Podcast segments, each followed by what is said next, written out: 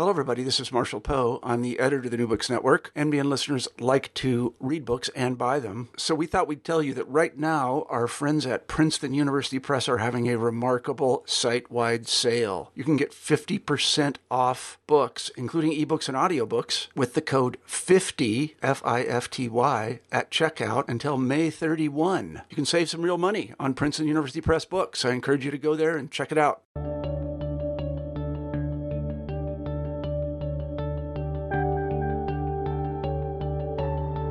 Hello, and welcome back to New Books in History, a channel on the New Books Network. My name is Derek Litvak, and I'll be your host. Today, we have the pleasure of speaking with Dr. Keri Holt about her book, Reading These United States Federal Literacy in the Early Republic, 1776 to 1830, published by the University of Georgia Press in 2019. Dr. Holt is Associate Professor of English and American Studies at Utah State University. Reading These United States explores how Americans read, saw, and understood the federal structure of the country in its early years. Drawing on a wide array of sources from almanacs to textbooks, magazines to novels, and much more, Dr. Holt illustrates how Americans imagined their country not necessarily as one homogeneous nation, but as a union of states. Forging national character through local differences, Holt's work sheds new light on the ways in which U.S. nationalism was created inversely by drawing lines between and separating Americans from themselves. Dr. Holt, welcome to the program. Great to be here. All right. So, I guess to get things started, can you tell our listeners how you came to this project and why you chose to study it? Sure. This all started in graduate school where I was doing a bunch of sort of independent research projects on regional literature. I was really interested in regional literature in the early United States and how different regions were very um, intent on sort of defining themselves in these very unique terms. And all of this seemed to uh, mash up weirdly with all the things I was studying in my courses about um, trying to sort of create this unified nation and this unified community. And so I was always kind of struck by this odd tension between, well, how do you have all these sort of independent, you know, clearly defined and clearly differentiated regions at the same time that you're also having sort of print culture and national culture sort of trying to imagine this unified nation. So that was sort of my way into this topic, which then led me to think about the political structure of federalism.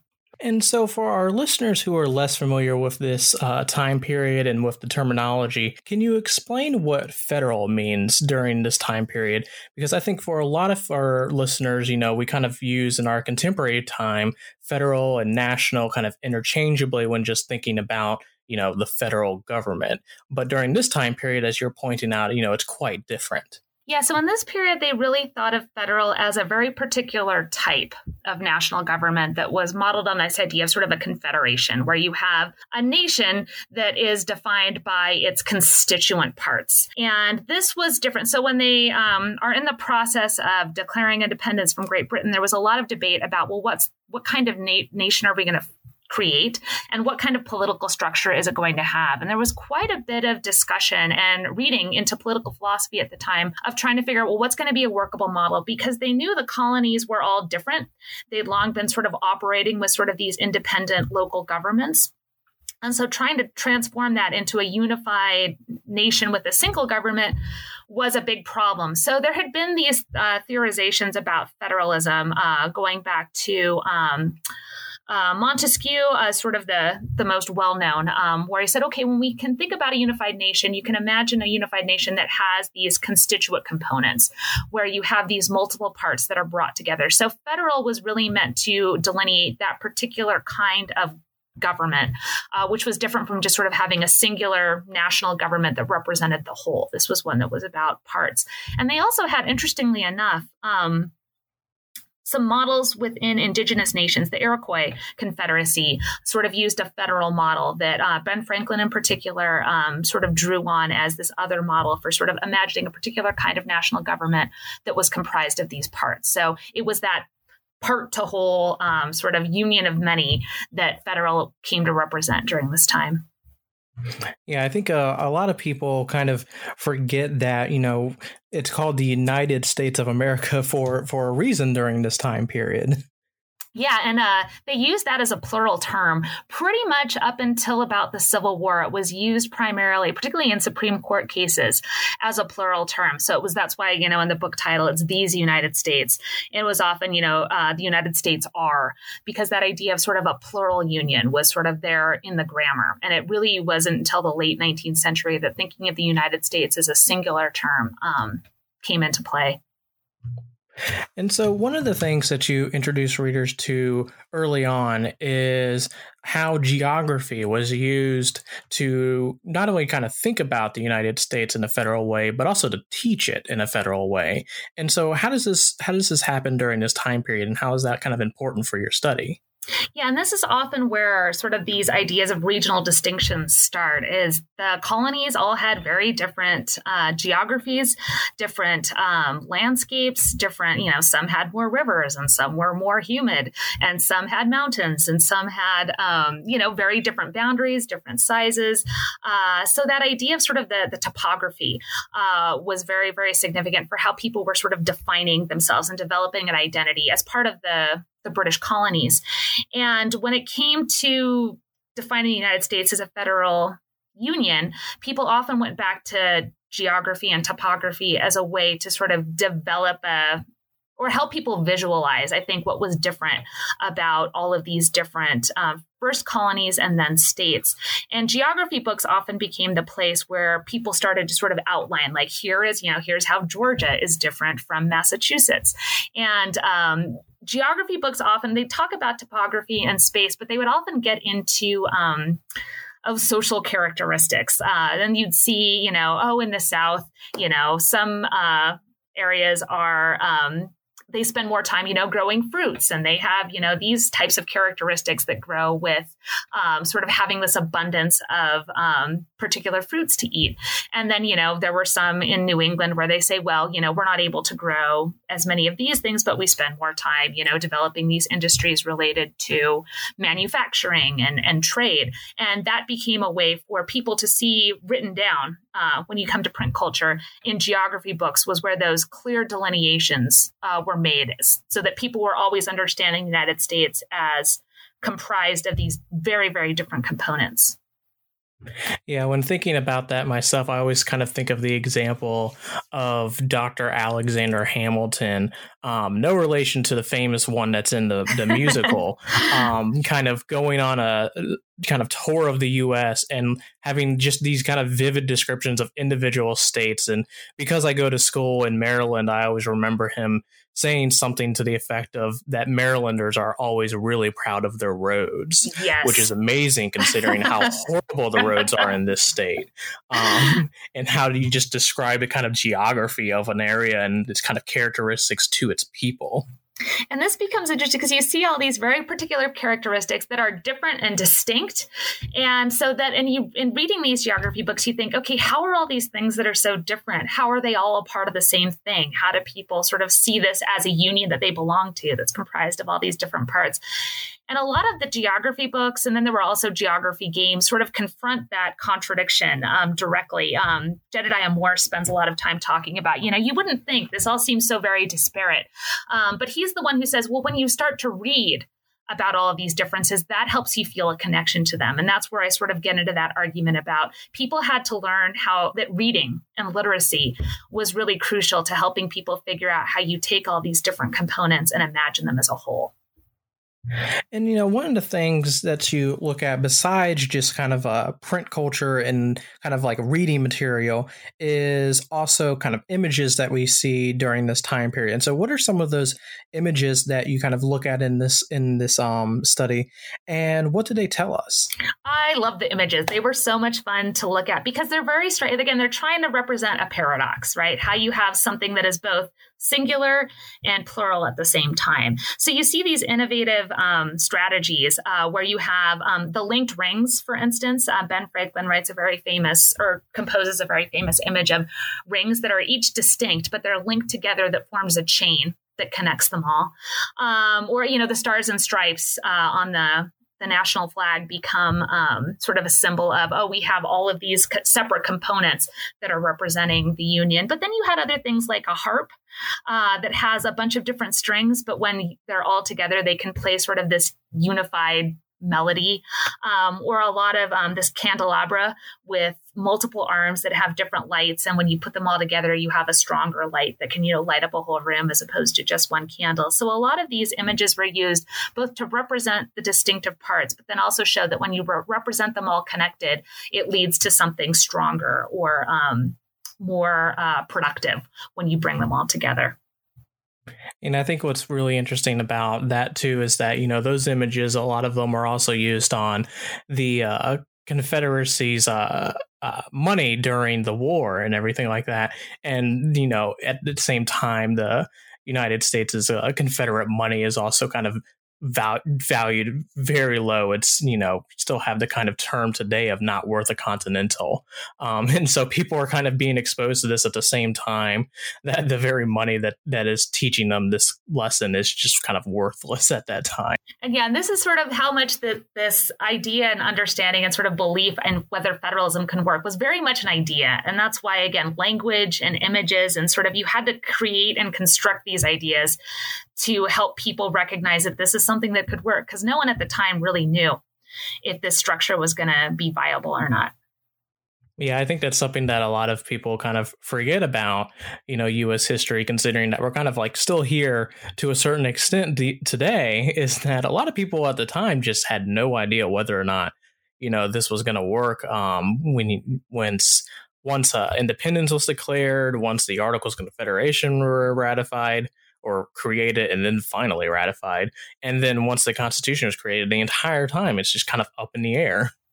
Yeah, but there's ideas like, you know, we have to find some ways to create ways to help people believe that this is going to work, which is why, um, you know, I make this argument about, well, we needed to have ways of training people. This was a, an idea that doesn't make sense, right? Like, how can you have a lot of things that are going to be unified and that you have to train people to find ways to read that in a way that's going to make some sense?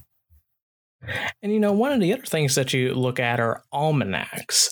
And so, can you explain first, you know, for people who might not be familiar with with them, what an almanac is, and then kind of like how important was it to Americans at this time period, and then how do you look at them and, and study them? So yeah, almanacs are great, and almanacs were all pervasive. They were sort of the uh, form of print culture that most people had access to. They were sort of the widest selling uh, print form in the early republic, um, but they haven't been much studied because they're very hard to read. And the way almanacs work is they kind of work like a yearly calendar. They had monthly pages, and the monthly pages would have all kinds of information about weather, about um, astrological signs, about um, key events and holidays. Sometimes Sometimes they'd commemorate historical events. Um, and they, they often had regional variations for, you know, when you should plant things and, um, you know, they'd also have in addition to sort of the calendar pages they'd have sort of supplemental kind of like a, a magazine um, there'd be recipes there'd be um, you know suggestions for farming or for sewing or for um, raising children. Uh, there'd be information about, you know, just sort of topical events. Uh, and so people often had these as sort of their, um, I don't just their means of keeping time. And people would, again, they were very widespread. Lots of people read and used them, and people often would write in them. Uh, they'd use them as sort of personal calendars where they record things that were happening. Um, and yeah, just a very, very useful document, but they're, they're hard for us to read in the present because they're so specific to a particular year, to a particular location, to a particular person. And they're composed of all these different kinds of pages and sections and not even consistently in sort of alphabetic print. A lot of the astrological signs are, are difficult for us to read because we don't have a as much knowledge about sort of the astrological uh, investments that people had at the time.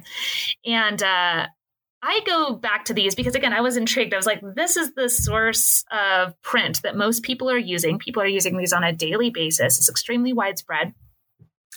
And they're very, again, regionally specific.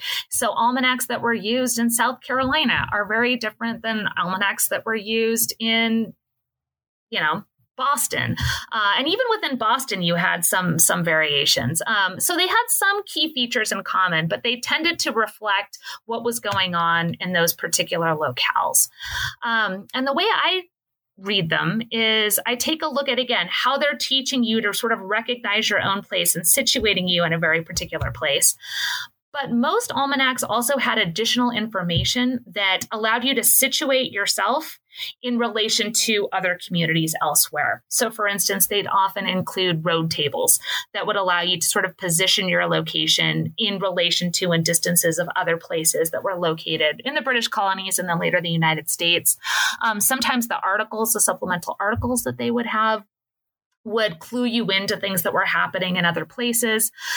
Um, often the calendar pages would have headings that would say, oh, you know, this is where you are located. And they give the, the longitude and latitude. And then they'd say, but you are located in these United States.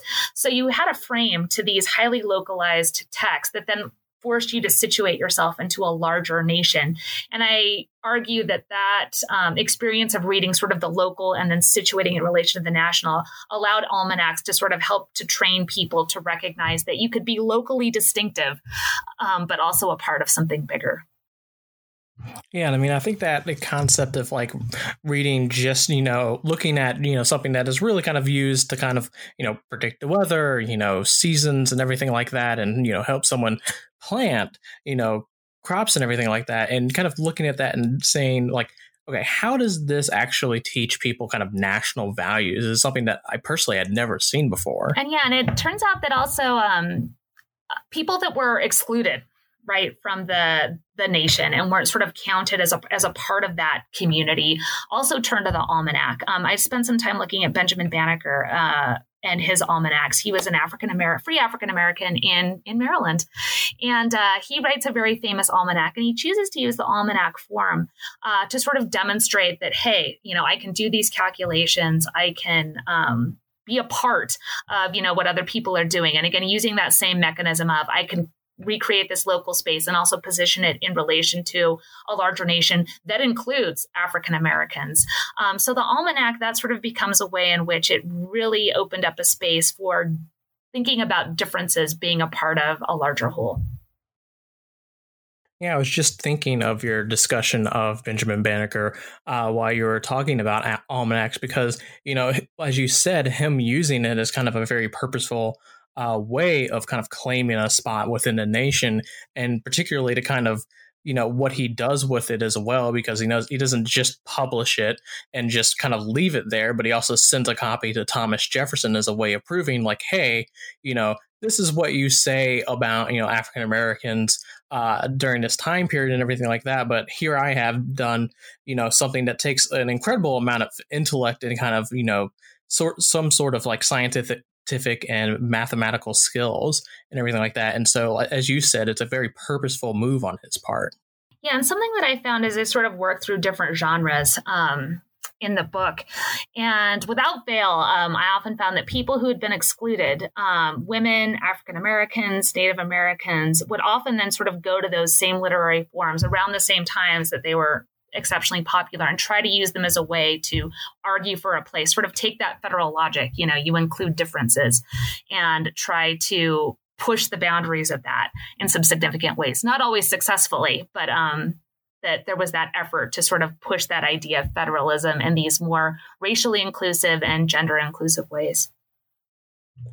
And one other thing that you talk about in the book are captivity narratives, and you kind of intro- you introduce the uh, idea of concurrent sentiments, as you call them, as a way that we should look at captivity narratives. And so, for our reader, or well, listeners and hopefully soon to be readers, can you explain what captivity narratives are? Like, why are they so important to the United States during this time period anyway?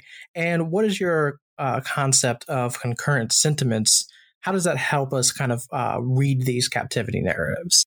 Sure. So captivity narratives are often considered one of the first truly American uh, genres, uh, and they're they typically refer to accounts where um, you know white Anglo people are taken captive, often by indigenous uh, communities held captive, and then they would come back and write narratives about their experience as captives. There's also a whole other um, array of captivity narratives about um, people that were taken captive into Algiers.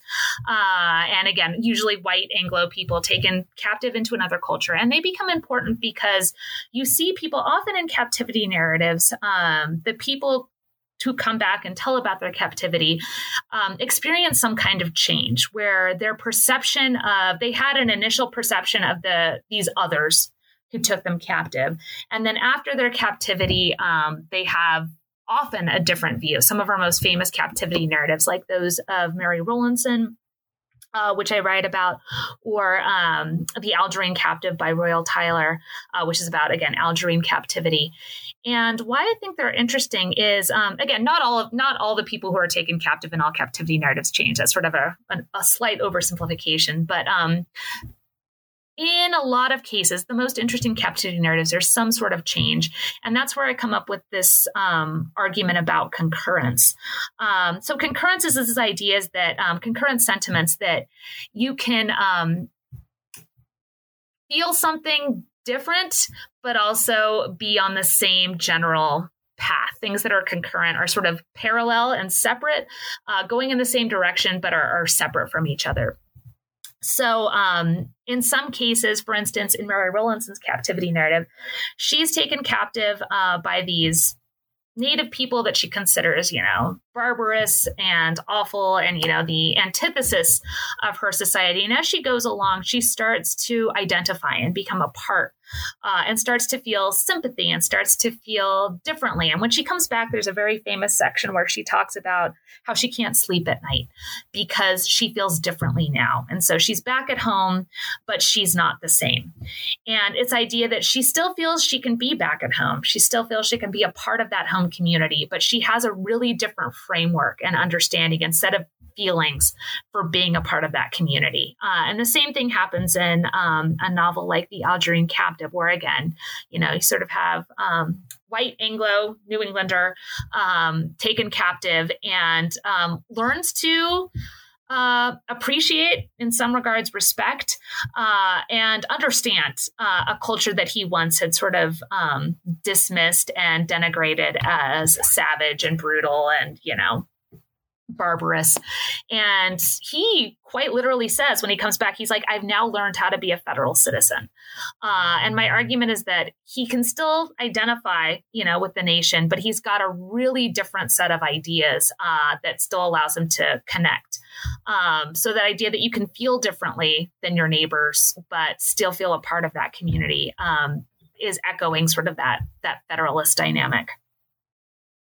Yeah, and for me, it was kind of interesting to read about, you know, how this is happening during that time period and how how, how you read these captivity narratives. Because to me, it's a really interesting way of how to think about how these people who are captives are kind of reintegrated into the community to kind of you know incorporate the kind of differences that they've gone through as you're pointing out but still you know so that they're not sort of excluded completely because of you know being kidnapped by natives for example right and this idea that you can return and be a part of your home community and be different from your neighbors uh, is something that I think was really important for, again, trying to imagine this nation where not everyone thinks, acts, or believes the same way.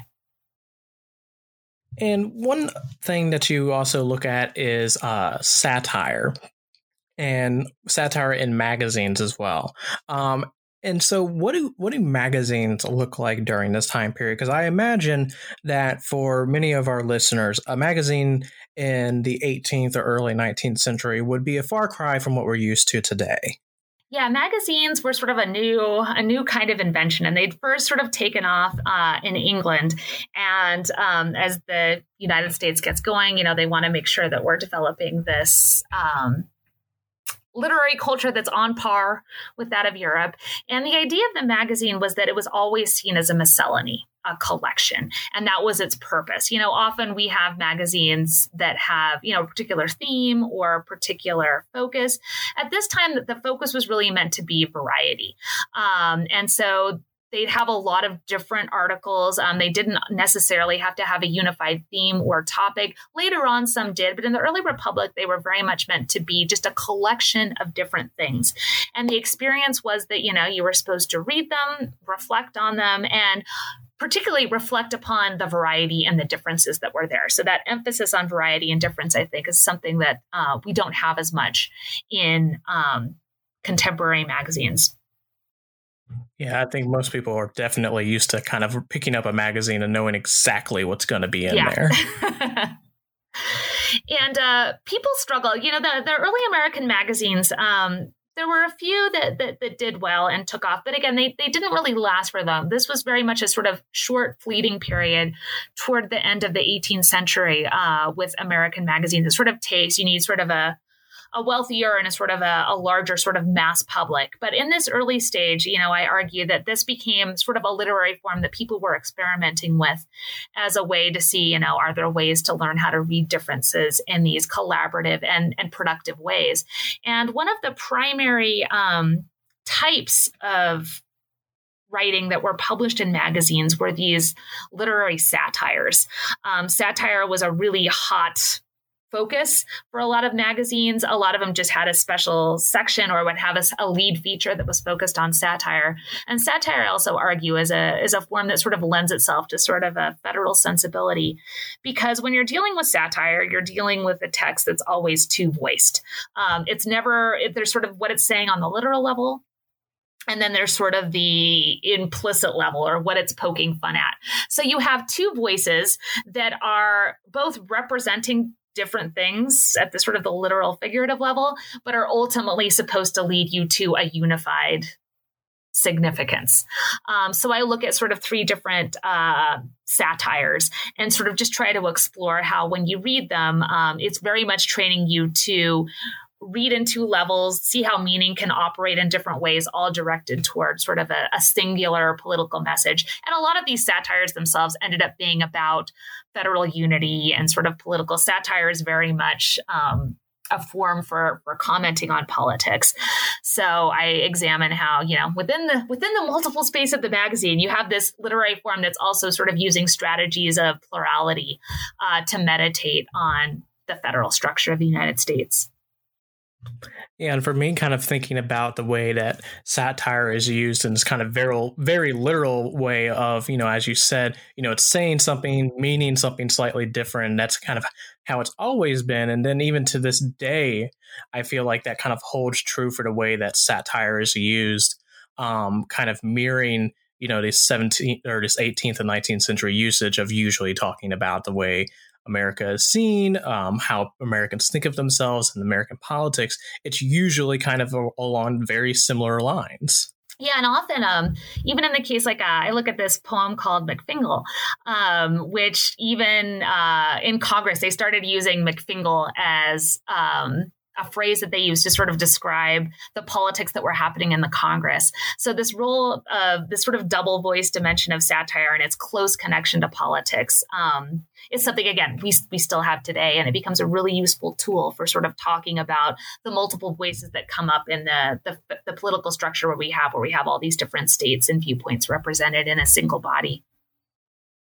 And one of the other things that you look at in this book is westward expansion, which I found I found very interesting because you know my own knowledge of westward expansion and everything like that is that you know a, a lot of people probably kind of you know are somewhat familiar with it as being you know somewhat inevitable, kind of a manifest destiny sort of way of thinking about it.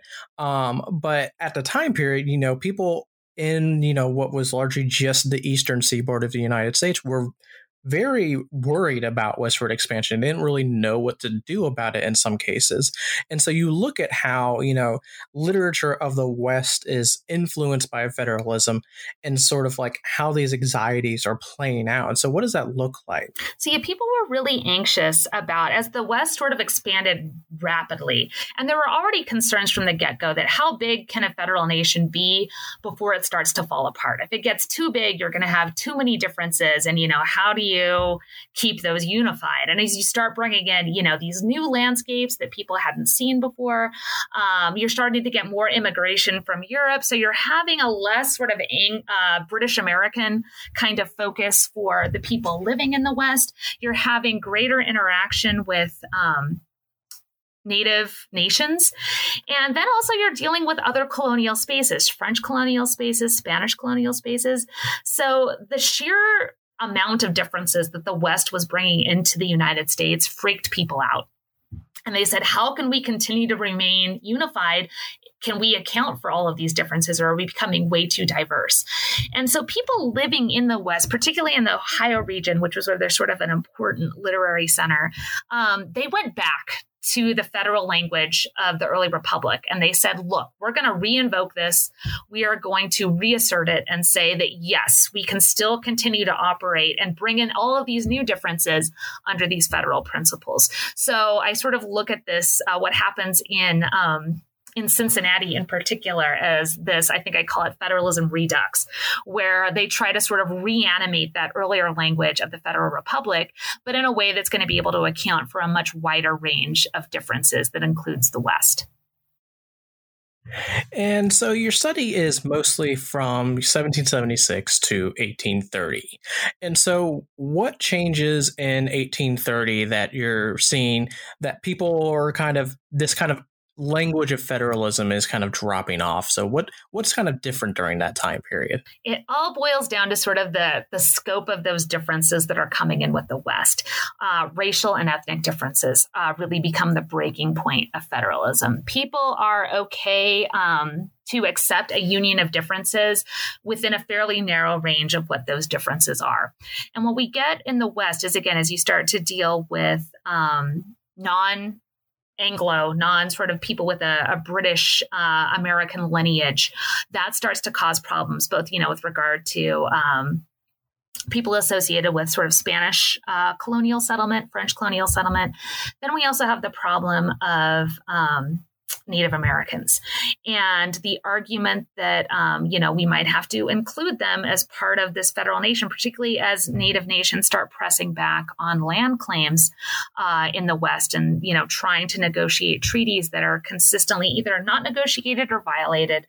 Um, those arguments about, well, we're a nation that is founded on differences and that can accept differences and sort of bring them into the union starts to draw some limits where including racial and ethnic differences um, doesn't seem to work. And I look a lot at the work of um, James Hall, uh, who was someone who was a strong proponent of these federal principles for the West, but he ended up not being able to extend that logic. And you can trace this in a lot of his short stories um, where he draws the line and saying, you know, federalism works, but not to include um, Native Americans.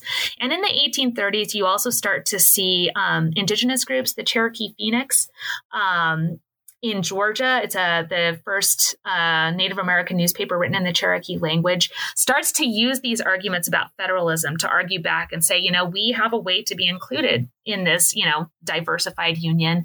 And then you have someone like David Walker, um, who writes a very famous work called The Appeal, where he also, much like Banneker did years before, and he said, this is a nation that is founded on um, equality for all, on a recognition that differences can be a valuable conception. And they both try to argue back to this logic and say, by this logic, you have to include us. And, you know, as, as we very well know, um, Native people and uh, African Americans were not not included at this time. And things get very divisive about shutting that down. So i argue that that that, that race and ethnicity sort of become the breaking point of federalism in the 1830s and so we have this great book in front of us. Once again, reading these United States federal literacy in the early republic, 1776 to 1830. So we have this great book, and I encourage all of our listeners to become readers and pick it up. But what can we expect from you in the future? What might you be working on next? So, yeah, as I was working on on the, the West, um, I got really intrigued by um, accounts of you know Spanish colonial settlements and um, what what records there were, what sorts of narratives there were, and again, uh, a lot of the work too that's been going on in uh, 19th century studies with looking at um, Latino uh, writers uh, and things that were uh, printed in Spanish. Uh, and again, I live and work in the West in Utah. So my early America, I've been trying to figure out a way to sort of do that more locally. So I've become really interested in Spanish colonial narratives, particularly narratives of exploration and what effect those had in the United States. So I'm kind of working on a book history project that is looking at how narratives of Spanish exploration were translated and how they circulated in the United States in the 19th century as a way to sort of think about um, how those narratives had an impact on how the nation was expanding and how we can again continue to try to account for different perspectives um, different engagements and different forms of print culture that were highly influential that have been somewhat overlooked uh, by a sort of Anglo or English language uh, centric focus on print culture in the early American West. Well, that certainly sounds interesting. And when that work eventually comes out, I'm sure we'll have you right back onto the program. But in any case, Dr. Holt, thank you very much for coming on today. Thank you so much. It's always fun to get a chance to talk about these things.